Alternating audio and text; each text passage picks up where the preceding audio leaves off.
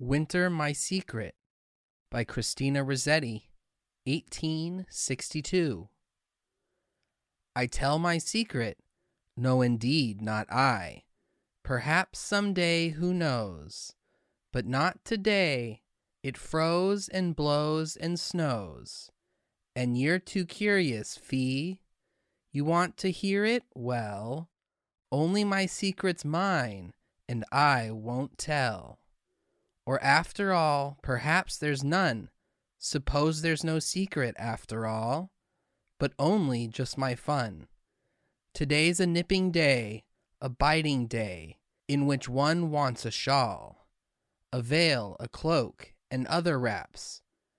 I cannot ope to everyone who taps, and let the drafts come whistling through my hall, come bounding and surrounding me, come buffeting, astounding me nipping and clipping through my wraps and all.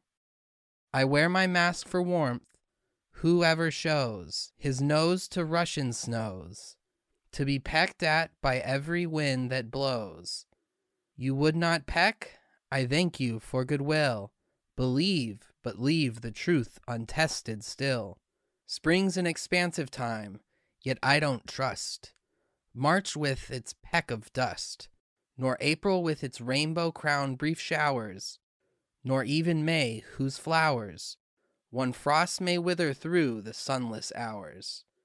Perhaps some languid summer day, when drowsy birds sing less and less, and golden fruit is ripening to excess.